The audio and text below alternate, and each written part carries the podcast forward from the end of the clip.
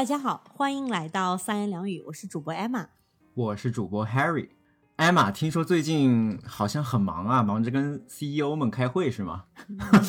也不是开会了，我们叫做专家访谈。其实就是因为最近上了一些项目，然后呢，这些项目就要求我们要跟很多的这个 C 叉 O 打电话。C 叉 O 就是什么 CEO 啊、CTO 啊，还什么 CDO？你听说过 CDO 吗？Chief Digital Officer。就是这些首席数码官，对对对，就是跟这些 C 超们打电话，其实就是要了解一些他们对于产品的反馈之类的。然后打完这几十个电话之后呢，我觉得我还有挺多的发现和学习的啊，尤其是对于我们这些普通什么底层员工，都有很多可以学习的地方，比如说他们的说话方式啊，他们的思维方式啊之类的。所以呢，想用这期节目给大家分享一下。嗯。很好，我觉得这会是一些非常宝贵的一手资料，因为像一般普通的人嘛，要么就是通过新闻上，或者说一些公开的 talk 上去看一些优秀的 CEO 的讲话之类的，嗯，他们就是非常有准备的一个状态。但是像你这种直接的一对一的，直接一个电话打过去，就是能更好的看清这个 CEO 他真正的本事和交流的这种能力是怎样的，就非常真实、非常 real 的这种一手体验。嗯，对，我觉得很棒。对，那我觉得就是对我们职场人应该会是非常有帮助的一期。不管你是只是想做一个更加优秀的员工，还是说你也想爬到 CEO 的那个位置，同意。那今天还有一个小变化，就是说我们在我们的这个暖场环节里面安插了一个回答听众留言的一个小环节，因为随着我们这个用户量增长，是吧？然后听众的留言我们终于有听众留言了，是吧？对，然后这些留言中不乏有一些很好的问题，是非常有代表性、非常有普适性的。我们希望在回答这样的问题的同时，能把我们的答案分享给更多的听众，来解答更多的疑惑。对，所以我们就增加了这样一个环节。以后我们会在我们的暖场环节不定期的挑这么一些很好的问题来进行回答和分享。嗯，也真的有挑吗？啊，不要不要这么戳破好不好？我们以后就有的挑了。对，好好好。所以希望大家就是多多给我们留言提问。就如果你是有一些比较 private 的问题，你也可以通过邮箱的方式联系到我们。这样子我们以后回答问题就有的挑了。嗯，对。对对，然后我们今天要回答的问题是一位来自叫做 ridiculous 的听友，嗯，谢谢你的来信，我觉得你的问题一点都不 ridiculous。我先来重复一下你的问题，他的问题就是说，呃，我想问，在找第一份 intern 或者工作的时候，如果没有我我想找的这个岗位的相关的经验，在这种情况下，我该怎么样写自己的简历呢？尤其是教育背景还不是那么的 match，不是那么的相关。另外，他说，呃，我有考虑说把自己做的一些 project 放出来，但是感觉自己做的那些也都不是什么高大上的东西，好像也拿不出手，也不是特别的相关。然后，由于他可能是想找 CS 的职位吧，他说我其实刷了很多题，因为就刷很多那种 coding 的题目。嗯哼。但是我比较疑惑，我是不是应该把更多的时间从刷题挪到。这个去做 project 上呢，怎么样的 project 会让公司眼前一亮呢？谢谢 Harry，就他这是问 Harry，因为 Harry 也是个程序员嘛。对，嗯，同意。那那 Harry 就可以解答一下，是吧？哦，我 Harry 尝可以尝试先解答一下，然后 Emma 可以再补充一下。嗯嗯哼，他这个里面其实有夹杂很多问题啊，我就把它稍微梳理一下，分成两个点，我来答一下吧。第一个就是作为实习生，你的简历该如何的去 focus 去聚焦。嗯哼，我觉得从我阅读简历的过程中，实习生的简历可能更多的应该聚焦在表现三个方面：一个是你的基础知识，另外一个你的学习能力，第三点就是你的学习积极性。这个基础知识和学习能力，我觉得可以通过你上过什么课啊，然后你的 GPA 来表达。反倒是后者这个学习积极性，可能是大家不太会。重视的一个环节，当然它也是一个锦上添花的一个元素吧。就比如说，我可以通过一些我课外的活动来体现我的一些学习积极性。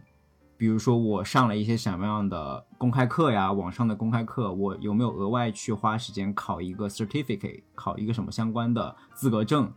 或者说，尤其我们软件公司、IT 公司会另外看重的一点就是。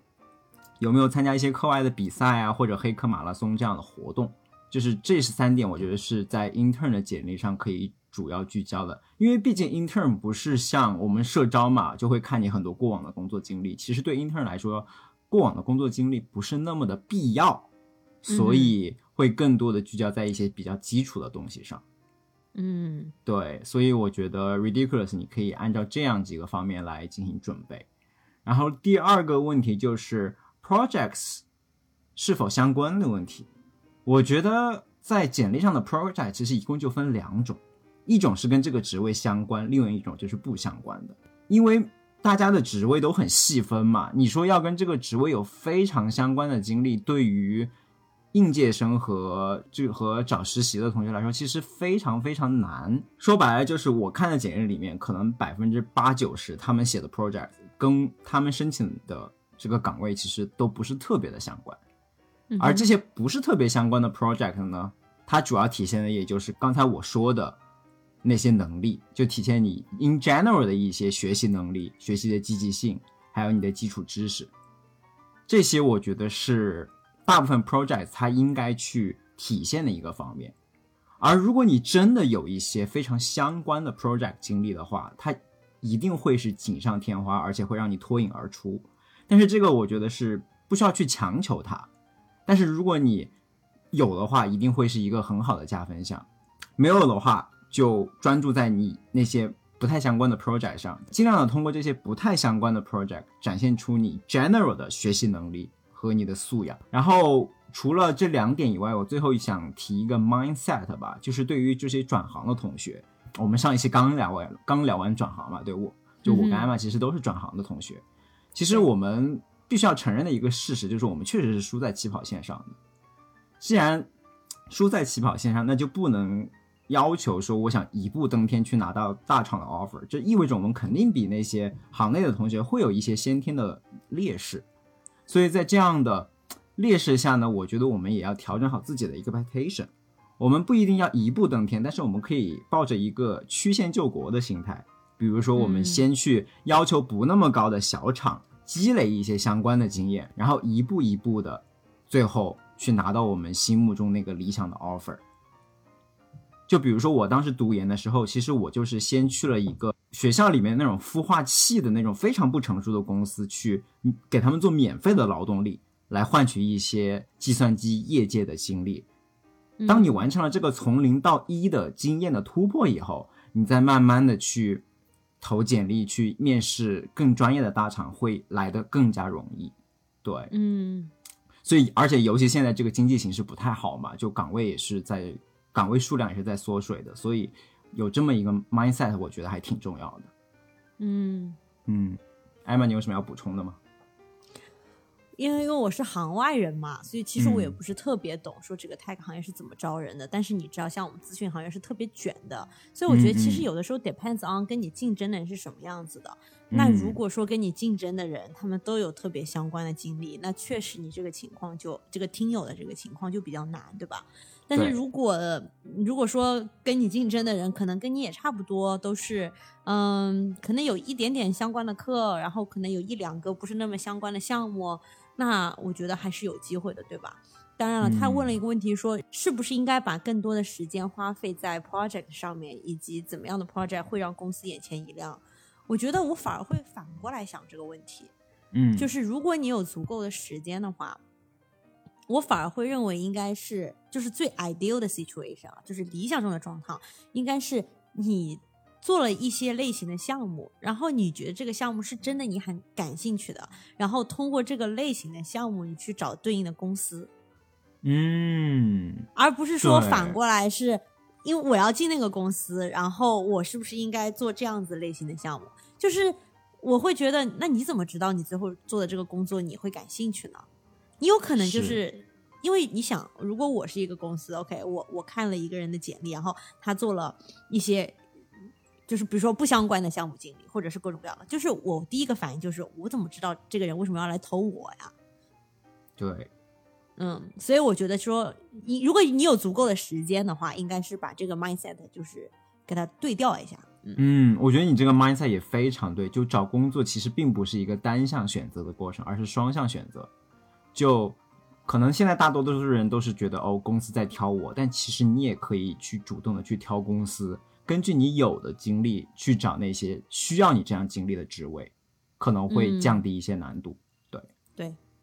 ，OK，那这就是我们回答听友问题的环节，接下来我们就来欣赏艾玛跟 CEO 之间的谈笑风生吧。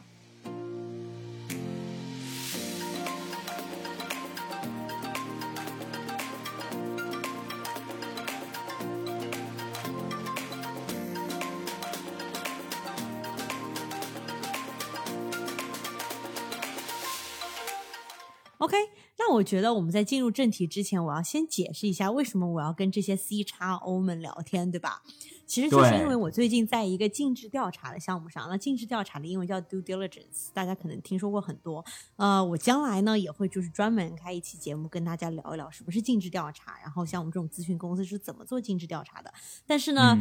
就这一期节目来讲，你只需要知道尽职调查，就是当一个公司要去买另外一个公司的时候，他需要给他这个 target，就是这个标的这个公司，嗯，摸清他的底细，搞清楚他这个公司到底值不值得买。嗯，这个就是 all you need to know。所以呢，就像最近 Elon Musk 想买 Twitter，他就应该对 Twitter 做一个尽职调查，是吗？哎，对，但是他很可能就是已经做完尽职调查了，然后呢，他都所以他才能估算出一个价格。然后告诉你，我要按照这个价格来买你，嗯，OK，I see，嗯，对。那知道了尽职调查是什么以后呢，我可以给大家举一个例子，这样大家就可以更好的理解为什么我需要跟 C 叉 O 聊天，好吧？我们可以举个例子，就是呃，假说这个世界上有一个公司要买微软，那这个很明显是一个不真实的例子啦，是，并没有人买得起微软，但是我们就假设我们要买微软，微软就是我们的标的，我们的 target。那么微软是不是非常著名的？他们很大的一块利润的来源就是他们的办公软件，就是 Microsoft Office，对吧？对。那你想象一下，你在付 Microsoft Office 钱吗？并没有吧？好像是你公司集体置办了这个 Microsoft Office，对不对？对，它是一个企业版，对吧？就是对我们说的是企业版，给企业服务的软件。对。所以说呢，呃，这个标的公司的这个头部产品，它可能是一个 to B to B 的，就是企业对企业的这样的一个购买。所以在这种情况下呢，如果我要了解哦，微软这个公司它的这个头部产品将来到底会不会有好的表现？因为它只有有好的表现，我才想买它嘛，对不对？所以我想要更多的去了解使用这个产品的客户的反馈。那么谁在买这个 Microsoft Office 呢？那我一买是不是就要给我整个公司买，对吧？它是一个很大的一个合同。那一般来讲，都是这些公司里面头头脑脑的人物，他们才能做出这个采购的决定。所以就是 purchasing decision，就是这些人都是叫做 key relationship owner。OK，嗯，那比如说，如果是一个比较小的 startup。那可能就是 CEO、CTO 这些人，他们来做决定。那如果是一个特别大的公司，那可能就是什么 Head of IT、Director of Digital Tools，呃，这些 title 的人，他们来负责购买呃 Office 办公软件。那我们统称这些人为 experts，我们都称他们为专家。我们通过专家访谈的形式来了解。他们为什么决定买 Microsoft Office？他们还考虑过其他哪些办公软件？比如说，我可以不用 Office，对吧？我可以用 Google 的这些 online 的 Cloud 什么 tools，是，因为对吧？我可以用就 Google Doc，maybe it works。嗯，还有那个 Mac 不是自己还配套了，就苹果自己也有配套 iCloud。是吗？对，那些东西就是什么 Pages，什么 Numbers，不是对吧？他们也都是竞争对手，所以我们可以问他哦，为什么你们不考虑买那些产品呀？然后以及你们的这个合同大概的这个付费的结构是什么样的啊？之类之类的问题。所以呢，我们都会跟他们进行一些专家的访谈。尽可能收集更多的大大小小的客户的这种对产品的反馈，然后来了解我们这个标的，就比如说微软值不值得我们买，以及未来他们的这个就是经营情况会怎么样，对吧？听上去是一个很高端的用户调查，是吗？嗯，对，用户问卷调查是的，因为这些呃，你可以想象的是，这些人他不会去网上填一个问卷，对吧？对。对，而且问卷也有它的局限之处，我们可以将来在啊、嗯 那个尽职调查的那一期节目当中跟大家聊一聊，就是普通的用户问卷调查有哪些局限点。嗯 OK，你说的普通的是不是就是那些 To C 的公司呢？嗯对啊比如说我要买拼多多，我就会可能打电话或者说用问卷的形式去收集拼多拼多多用户的这些反馈，而拼多多的用户大部分都是这种个人用户。嗯，对，就是个人用户。Harry 真的是非常聪明，举一反三。嗯，举一反一，好，那我觉得大家这个时候肯定都有一个问题，对不对？就是这些嗯 C 叉 O 们都是日理万机的，他凭什么要跟你聊天？哦，对啊，嗯，所以呢，就是因为、呃、你总不能发购物卡来吸引别人吧？对，说白了就是我们是给钱的，而且呢这些人每个小时的聊天费用，我们都要付出上千美金。哇，嗯、我觉得他的时薪，这是按他时薪算出来的吗？具体不知道，我只知道，因为我们相当于是通过一个第三方机构嘛，所以就相当于哦那些专家们也不知道我们是谁，因为我们也不能透露我们是谁，我们更不能透露我们的标的是什么，对吧？我们只能非常这个迂回的来问这些问题。但是我们知道的是，我们这个给第三方平台机构经常要付就是一千两千美金每个小时。OK，、听到这里，不知道我们听友们是不是又多了一个想成为 CEO 的理由呢？对，而且你也不一定要成为 CEO，对不对？你也可以成为 Director of Digital Tools。OK OK，OK，那这个其实就是一点背景介绍，就是为什么以及我们是怎么和这个 experts 聊天的。那我们接下来就进入我们真正的正题，也就是我一个星期打了这么十几个电话，然后未来的这几个月可能会打将近一百个电话。我们跟这些人聊天，我现在的这些浅浅的学习和发现是什么？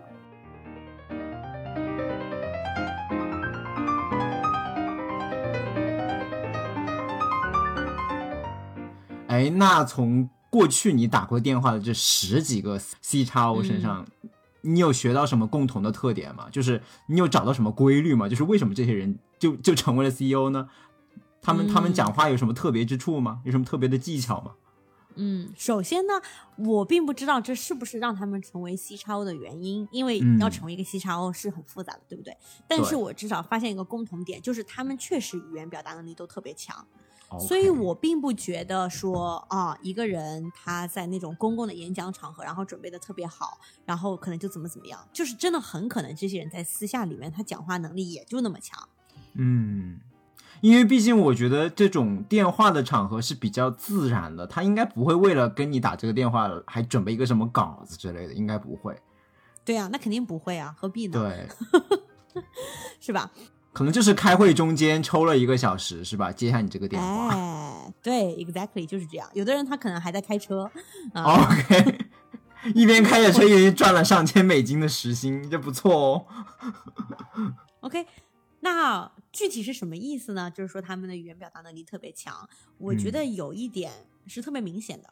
就是你要知道的是，当我们去收集他们客户反馈的时候，我们可能对这个 digital tool 或者是这个什么 software product 什么之类的，我们可能不是特别懂，对不对？就是也许你对 Microsoft Office 软件你很懂，因为你用过。但是，并不是每个标的公司的头部产品都是我们普通人用过的东西，很可能是一个我完全不懂的产品。在这种情况下，我我们嗯其实就是需要靠付很多很多的钱来快速的了解这个东西到底是干什么的，你是怎么用它的，哦它跟其他产品之间的区别是什么。因为我可以花五个小时的时间去网上搜集这些东西，但是我可嗯能花一个小时跟这个人聊天，我可以很快的了解到这个东西是啥，对吧？比如你说像一些云服务啊、阿里云这种东西，我们普通人根本就是没有用过，是吧？它就是专门给企业用的产品。那嗯，就作为你作为咨询师的话，没有这种经历的话，你要快速的了解阿里云是怎么 work 的，这个真的很难。所以在嗯这种情况下的话，一个好的 expert，他就会用非常平实的语言来给你解释，在他们这个领域，这个东西是怎么 work 的。嗯，所以我们用英语来讲的话，就叫做 layman language，就是 simple language that everyone can understand。嗯所以他们其实就懂得要跟什么样子的人用什么样的话来讲，因为很可能这些人的技术背景其实是很强的，你要让嗯他们用非常专业的语言来讲，他们完全解释得清楚。但是对于我们这样的人来讲，他们知道我们没有什么技术背景，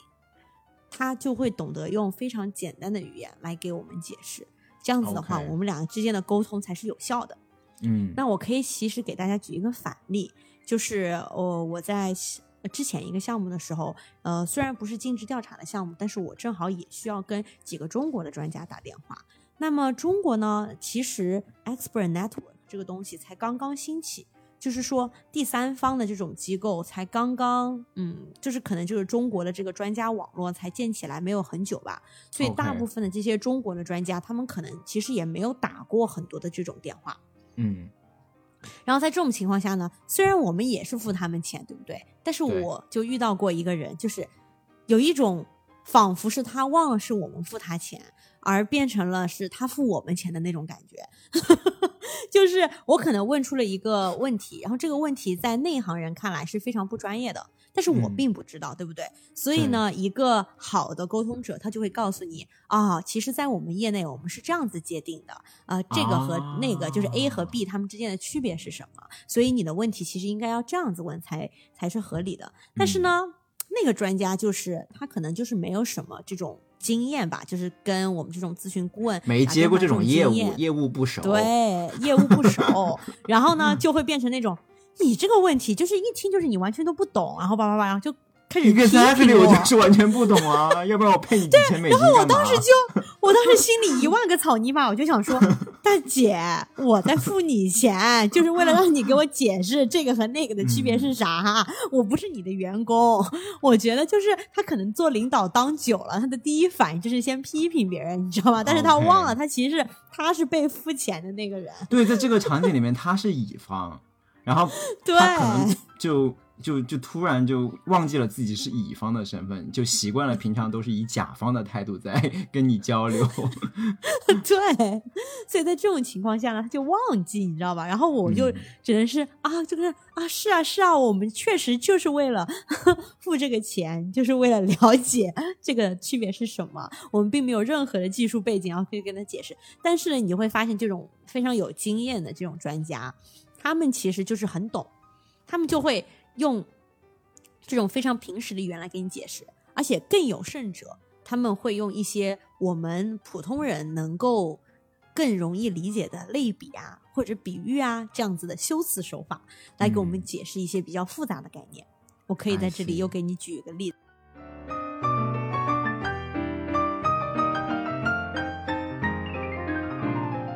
比如说，当时呢，呃呃，我们采访的这个呃 head of IT，就相当于是一个大公司的一个 IT 的总管。然后呢，他就说，他现在使用了的这个供应商其实是一家小公司，OK，但是呢，他其实同时在使用好几家小公司的这个供应商，他想要将来把它整合成一个大的供应商。然后，比如说，我们随便举个例子，他将来想要用，嗯，比如说 Amazon 或者 Google 啊、这种供应商提供的产品，他不想再使用这个小公司的供应商了。然后我们当时就问他说，如果你现在这个小公司呃用的还可以，你为什么考虑要换呢？对吧？然嗯后他就说，那我，嗯，他说，那我就举一个例子，比如说你是一个呃卖玩具的吧，嗯你觉得你是想要从沃尔玛进货，还是想要从就是街边的杂货铺进货，对吧？那如果我在全国有几十家小玩具店，呃，我我的生意其实是比较有规模的。我当然想嗯从沃尔玛进货，对不对？他们整个的是更可靠的，然后他们的物流系统是更好的，呃，他们的价格可能也是更低的。那我当然想从沃尔玛进货。然后呢，我就反过来问他说：“那如果这样子的话，为什么杂货铺还有生意呢？为什么大家还嗯要从杂货铺买东西，对吧？因为听上去我们的这个你的这个小的供应商，他的生意 actually 还不错，还是有很多人从这个杂货铺买东西的。然后他就说：“那反过来说，你觉得人为什么要去杂货铺买东西，而不是去沃尔玛买东西呢？因为杂货铺可能就在你家旁边。”那杂货铺里的人，可能即使你只买这个三五块钱的东西，他对你的服务态度也特别好。他可能会，你可以问他啊，你有没有什么呃，你卖不卖这个东西？然后由于你只是一个三五块钱的客户，那沃尔玛嗯如果没有这个产品，他可能理都不会理你。但是杂货铺里面的叔叔阿姨，可能因为已经跟你很熟了，他就说哦，我可以帮我去哦，我可以帮你去我那边的进货渠道看一看。我可以帮你解决这个问题，对吧？所以呢，杂货铺也有杂货铺的优势，只不过他们所对应的客户群体不一样。所以我这个打电话的专家呢，由于他是一个非常大公司的啊这样的一个甲方，所以呢，他就不想从杂货铺买东西了，他就想从沃尔玛来买东西。所以他这个沃尔玛和杂货铺的这个类比，就帮我很好的理解了什么样子的用户群体会选择呃我们这个标的公司的产品，instead of 比如说谷歌和比如说 Amazon 的产品。所以我觉得这一类专家就解释的就是他在这种语言表达能力方面真的是很棒。对，他就他就能很快的，就是在你不熟悉的概念和你熟悉的体验中间建立一个 bridge。建立一个桥梁，让你很快的去理解。所以我觉得这其实是一个我们大家都可以学习的技能，对吧？嗯，对。同样的一件事情，我们就要思考哦，如果我跟一个专家解释，我用怎么样的方式来说？如果我跟一个，嗯，比如说也是 CS，但是可能不是做什么 machine learning 的人，我要怎么解释？那我可以跟一个完全不是 CS 专业，但可能是理工科的人，我要怎么解释？那我跟一个文科的人，我要怎么解释，对吧？他我觉得其实都是有不同的程度的，以及我有用，我可以用什么样子的类比和比喻来解释一些复杂的关系和概念。嗯，这些都是我们可以学习的地方。这就让我想到，我之前在 YouTube 上看过一个视频，就是他们请来一个大学教授，然后去解释一个比特币还是 Web 三的一个概念吧。然后那个视频里面就是四四个小节，它是分别给一个小学生。中学生、大学生和他的一个同行来解释同样一个概念，嗯，非常有意思。你就会发现，他跟小学生解释的时候，他其实用很多非常生活化的例子，比如说他熟悉的一些玩具啊，或者他熟悉的一些很 basic 的那种 layman language 来跟他解释。而且他跟他解释的时候，其实深度也是非常的低，可能就比稍微让让他在他已有的认知上跨出了一点点。然后随着他跟越年长、越教育程度越高的人，他就会用越来越复杂的解释，然后会越来越深入这个概念的核心来进行描述。但是我觉得这些都建立在他自己其实对这个概念是了如指掌，他可以对他他能达到那个深度，所以他就能控制说我可以解释这个概念的时候只讲到哪个深度，然后用什么样的语言。但前提是他对整个概念就是非常的融会贯通，他才能做到不同层次的解释。这一点其实很难。对，我觉得是。而且其实我发现有很多人，他们比如说是专家，照理来说，他们已经对他们这个领领域理解的其实非常深的，对不对？嗯。但是你会发现，很多人他还是只会用他那个最深的那个角度来解释啊。因为其实用平时的语言，用大家都能了解的方式来解释一个复杂的概念，其实是很难的。并不是说你已经知道了最深那个层次，要跟你的同行怎么解释，你就已经知道了可以怎么用平时的语言来解释。其实大家可以有意无意的，就是在生活当中去找一种这些锻炼的机会。是，其实我在工工作中也很深有体会了，就是你你在跟周围同事，就我周围同事可能都是工程师出身啊，就不是管理岗的职位。但是哪怕是工程师职位，他也会有很多场合需要去解释这个系统是怎么运行的。你就会发现，往往是那些 high level 的 engineer，他可以用非常简短的话给你讲清楚你不懂的东西，而且他能很快的知道你哪里不懂。对。那我跟你讲，这个其实就跟我下面一点的学习非常相关。嗯，就是我发现比较 high level 的人，他们就是有一定的大局观，所以他知道一个小的东西在这个大局里面是是哪一个部分。对，因为因为我觉得从外人的角度你来理解一个东西，你与其把这个东西里面的细节挖出来给他看，你不如告诉他这个东西它是怎么 fit in 一个更大的 picture，对吧？它在我们已有的世界里面是怎么 work 的？这个其实是更加 make sense 的。嗯，是的。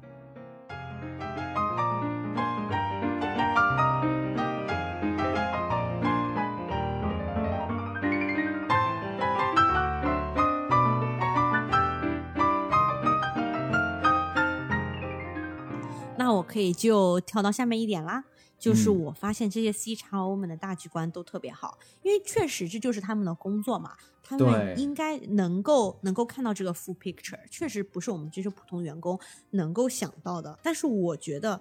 如果你跟这些人聊完以后，或者是你听了这期节目以后，你会发现这些大局观其实并没有那么难，只不过我们嗯。很少站在那个角度去思考问题而已。我可以给你举一个例子，嗯、首先我这些例子因为都是虚构的，所以就是你可能会听上觉得有点莫名其妙，嗯但是因为我们并不能透露我们的标的，对不对？所以我就只能举一个就是可能有点 ridiculous 的例子。那嗯。我们来讲一个 digital 土红，for example，呃，我是这个中国什么铁路什么工作人员的这个呃专门负责采购呃数码工具的人，OK，哦然后我现在想要找，对对对，然后我需要采购那个就是火车票那种网上购票软件。OK，就是我自己本来是管理这个啊呃火车运营的，我又嗯不知道怎么写一个购票软件，对不对？嗯所以呢，我现在就想找一个第三方的这种供应商，让他帮我做出一个在网上可以让大家购票、购买火车票的这样一个软件。嗯然后呢，我们可能去采访这样一个专家，然后我们经常会问他们一个问题，就是你觉得你买的这个产品值不值？然后呢，让他比如说打个分儿，比如说一分到五分，你觉得嗯五分最值，就是这样子。然后呢，按照我们普通人的这个想法，你就会觉得哦，值不值？那就是我们这个在这个软件上，我们一般预算是多少钱，对吧？我们付了他们多少钱？我们觉得这个工具好不好用？然后呢，跟其他的呃一些供应商相比，那些供应商他们提供的服务是什么程度？他们要价多少钱？然后嗯比较一下，然后给出一个数字，对不对？对，当然，很多人也确实是这样做的。但是呢，我就聊到过一个 head of procurement，对，采购总管。然后呢，他就跟我说，他说你要问这个值不值，我觉得非常值，因为你要了解你自己真正的成本是什么。就是如果你没有一个好的网上购票软件的话，那么大家不能在网上购票，或者大家网上购票的体验不好，就会导致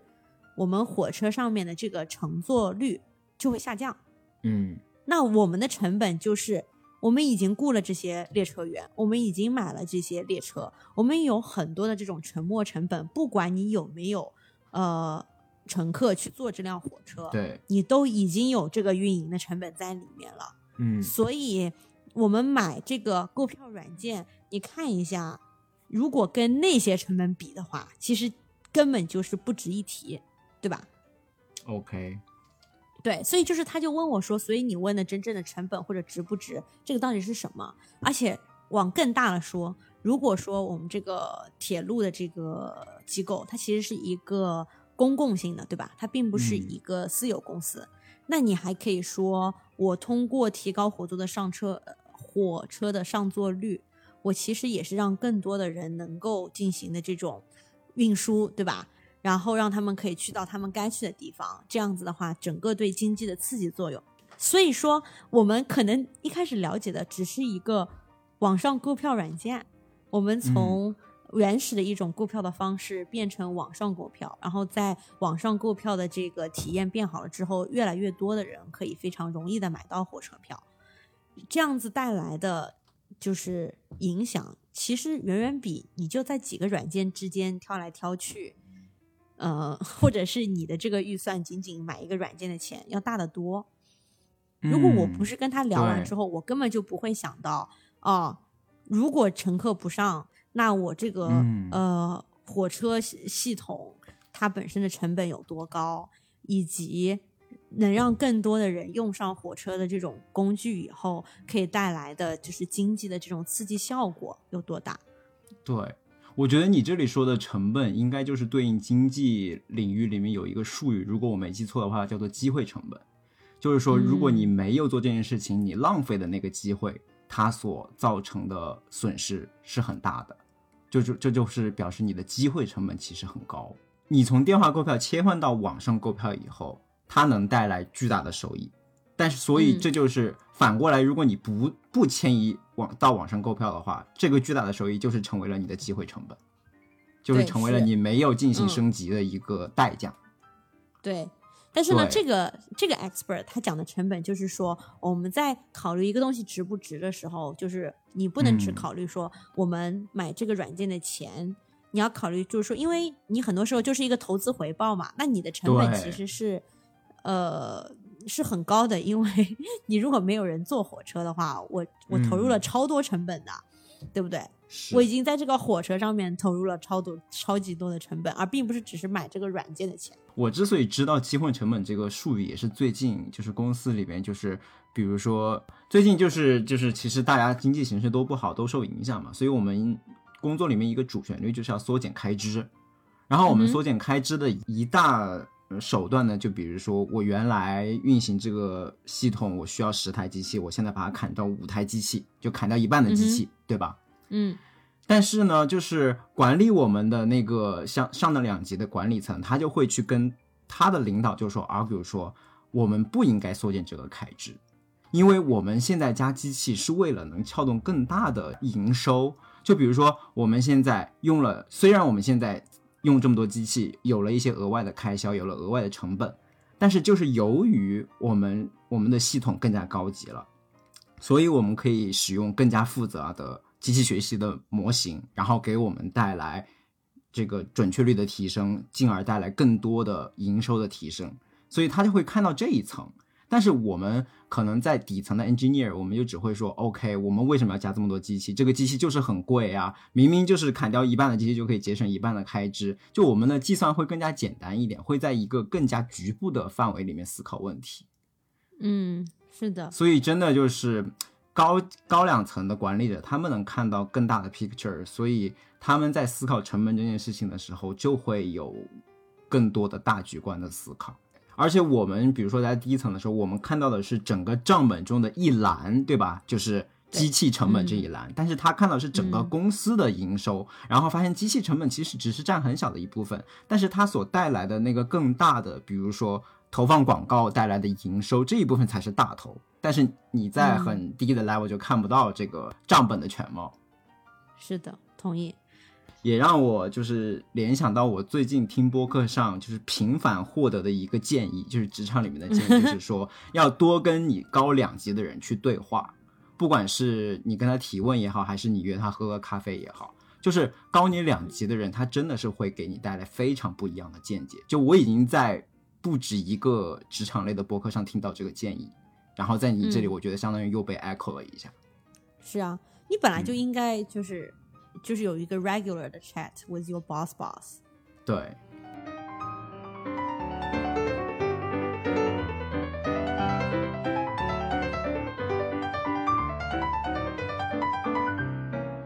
那我其实最后就补充一点小小的发现，就是我发现这些 express 里面印度人特别多，哦，make sense，嗯。而且一代和二代都有，就是指他们是第一代移民还是第二代移民的意思。，OK，嗯，那我觉得我这个样本是有点偏差的啦，就是大家嗯应该也知道，就比如说，呃，一个公司里面可以去决定买 Microsoft Office 这些人，一般来讲就可能是 IT 部门的嘛，对不对？嗯嗯嗯。所以本来就是在哦 IT 部门里面，印度人就是特别多，所以呢，这个确实是，而且我怎么知道他们是印度人或者是一代和二代呢？就是第一是看名字，对吧？就有很多那种非常典型的印度人名字，然后等你他打电话的时候，你再通过口音，你就会大概判断他是从小生长在呃美国的呢，还是说是移民过来的。然后你就会发现很多这种在大公司里面做到这种什么比较高层的位置，比如说 head of IT 啊，这这些人，嗯他们很多其实都是一代人，然后二代呢有很多在 startup 里面就是做 C x O 的，你从他们的口音上面，你们其实听不出来他是印度人，但是你看名字你就知道是印度人，而且我们也知道，印度人一般给自己的小孩子取名不会去取那种美国人的名字吧，就是不会去取一个 Cindy 对这种，Harry、Emma 什么？嘛，就这种，他们不会取这种，他们就会取一个原汁原味的印度名。嗯，就是你刚刚提到这个，我就发现，哎，好像二代华人好像就还蛮喜欢取英文名的，这一点真的是一个新发现，对我来说。是的，所以其实嗯完了之后，我就觉得就是呀，为什么不能给自己的小孩继续再取个中国名字？对啊，为什么一定要英文名呢？完全对啊不一定所以我觉得就字母就好 I 了 know 对吧？我觉得他们其实是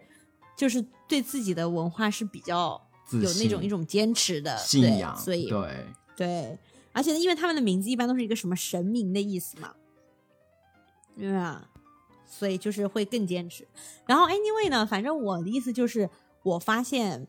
他们就是比较有那种干劲，你知道吧？就尤其是那种一代的，在大公司里面又有干劲，然后语言表达能力又好，所以我就是一点也不 surprise 他们可以做到那个位置。然后二代里面就是很多很多在创业的，其实也是鼓励，我觉得对我们华人有很多鼓励吧，要勇于创业。嗯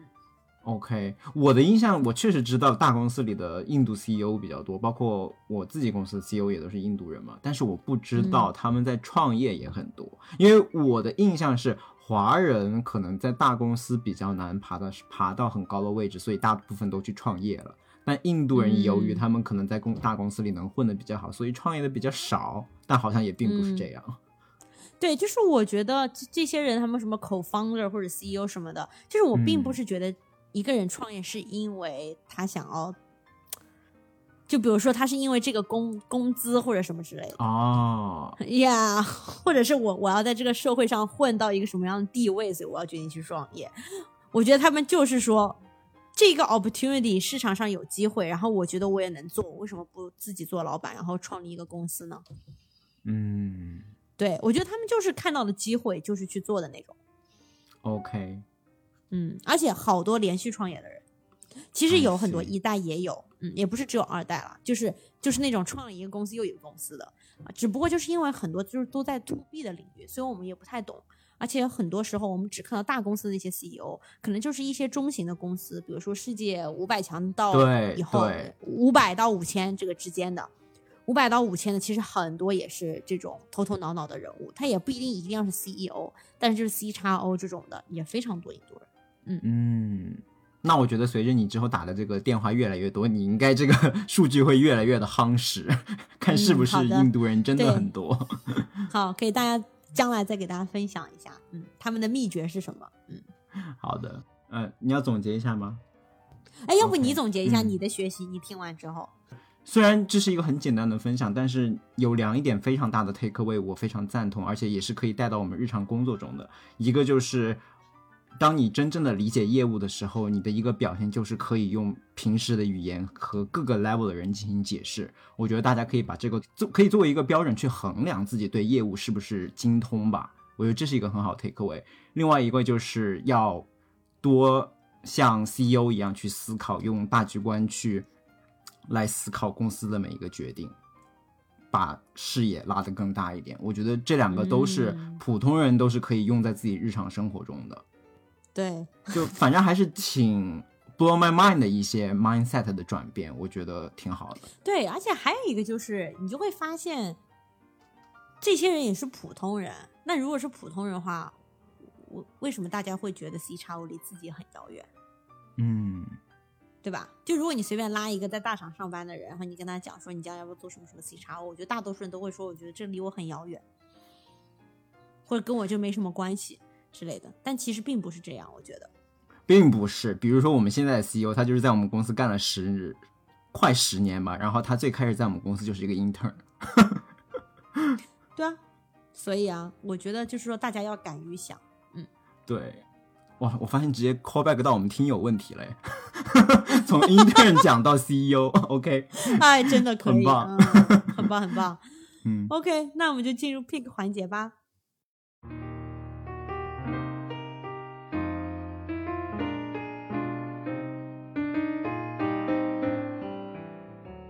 ，OK，picks，、我觉得我先来，因为我的 pick 特别简单，就无需多言。我的 pick 嗯。就是两首歌，哦，这两首歌都是特别适合你早上还有点睡眼惺忪，然后正在热一杯牛奶、烤一个 toast 的时候来 wake you up 的一个 morning song。哦，然后我会把这其中一首歌呢放在我们的片尾曲，然后把两首歌的名字和链接都放在 show notes 里面，那就大家尽情享受吧。好棒。OK，Harry，、我今天这个 pick 呢是给各位的新手股民的一个 pick。对，如果在座的听众里面有正在炒股的朋友们，一定知道最近这个股市我是不是应该马上加一个 disclaimer？我们这档播客节目不代表任何投资建议。没有没有没有，我没有任何投资建议，我全都是就是对 mental health 的建议。OK，好，对，就是最近这个股市波动对我个人生活就已经有了实实在在的影响。尤其是嗯美国这边美股就开闸泄洪嘛。就我有一个很大的痛点，就是怎么样不被波动的股市所干扰。然后我最近就发现了一个小妙招解决这个问题。就你知道，硅谷程序员他的薪资很大一部分就是股票嘛，所以我就曾几何时就养成了这种每天早上都要搂一眼股市的这个习惯。对，然后嗯股市好的时候呢，你就会很激动；股市差的时候，你就很难过。但不管怎么样，不管激动还是难过，就总是会要心情波动一下。然后这一波动，可能就需要一个小时去平复你的心情，然后才开始工作。就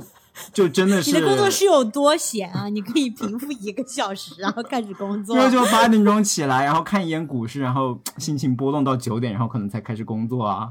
嗯，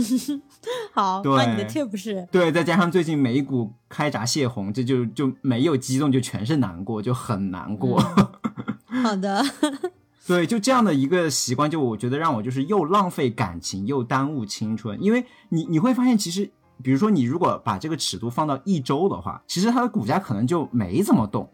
但是由于你每天去看，就是它每天的那个波动是很大的。比如说周一它就狂跌一下，然后二三四一直跌跌跌，然后到周五又回来了一下。所以你把它放在一个更小的时间尺度上，它就是很波动，就是会很让你心烦意乱。所以我的解决方案就是，OK，我强制自己以后不要每天看股市，我把每天的频率改成每周，这样就一定程度上就是会 smooth out，就把那个变平缓了，你知道吗？就是从每天采样一个点变成了每五天采样一个点，这样自然而然你看到的股市就是没有那么波动。而我是怎么用一个小妙招做到这一点的呢？就大家都知道嗯 iPhone 有一个功能叫 Screen Time，屏幕使用时间。我嗯我不知道 Emma 是怎么用这个功能的，就但是我之前就没怎么用过这个功能，我都是唯一使用它，就是它每周日会发一个 report，告诉你过去一周，你那个的屏就是我幕使用。对它的使用。OK，、那我就告诉你怎么样再开发一下这个功能，就是它可以限制每一个 App 的使用时间，这个时间可以是一个正数，也可以是零。所以我就把我的那个理财软件 Robinhood，就是这边给散户用的一个炒股的软件，它周一到周四的使用时间直接变成零，所以你在周一、周四的时候，那个 App 的标志是灰的，你是点开不了它的。当然你可以绕过它，啊但是它就会显示说这个 App 就是被 lock 住了，被锁住了。嗯，所以我用了这个功能以后，我就每周就是只有在周五的时候可以打开 Robinhood 去看我的股票，然后我觉得这个效果真的是非常好。就自从周一、周四到周四，我早上就是强行不看 Robinhood 以后，我觉得我的这个心理健康就好了很多。所以我就觉得现在这个动荡的股市对我的伤害值就已经从百分之五十减到百分之十了，从一周五次暴击变成了一周最多一次暴击。所以 就把这样一个小妙招推荐给大家。我相信就是大部分手机应该都现在都有这个 Screen Time 这种屏幕使用时间的功能是，我觉得可能大多数人把它限制在刷短视频上吧，可能。啊，也可以 对，不管是微信啊、TikTok 啊什么，就我觉得都可以用这个这个 trick。嗯，OK，perfect、那感谢 Harry 的这个小妙招，那我们今天的节目就到这里啦。无暇与君一席，有缘撒言两语。想听到更多关于美国职场的正经闲聊，欢迎订阅我们的节目。如果喜欢我们的节目，也欢迎分享给你身边的朋友。咱们下期再见，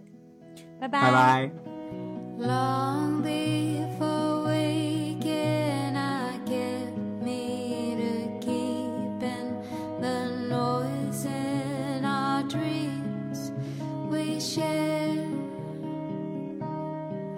So I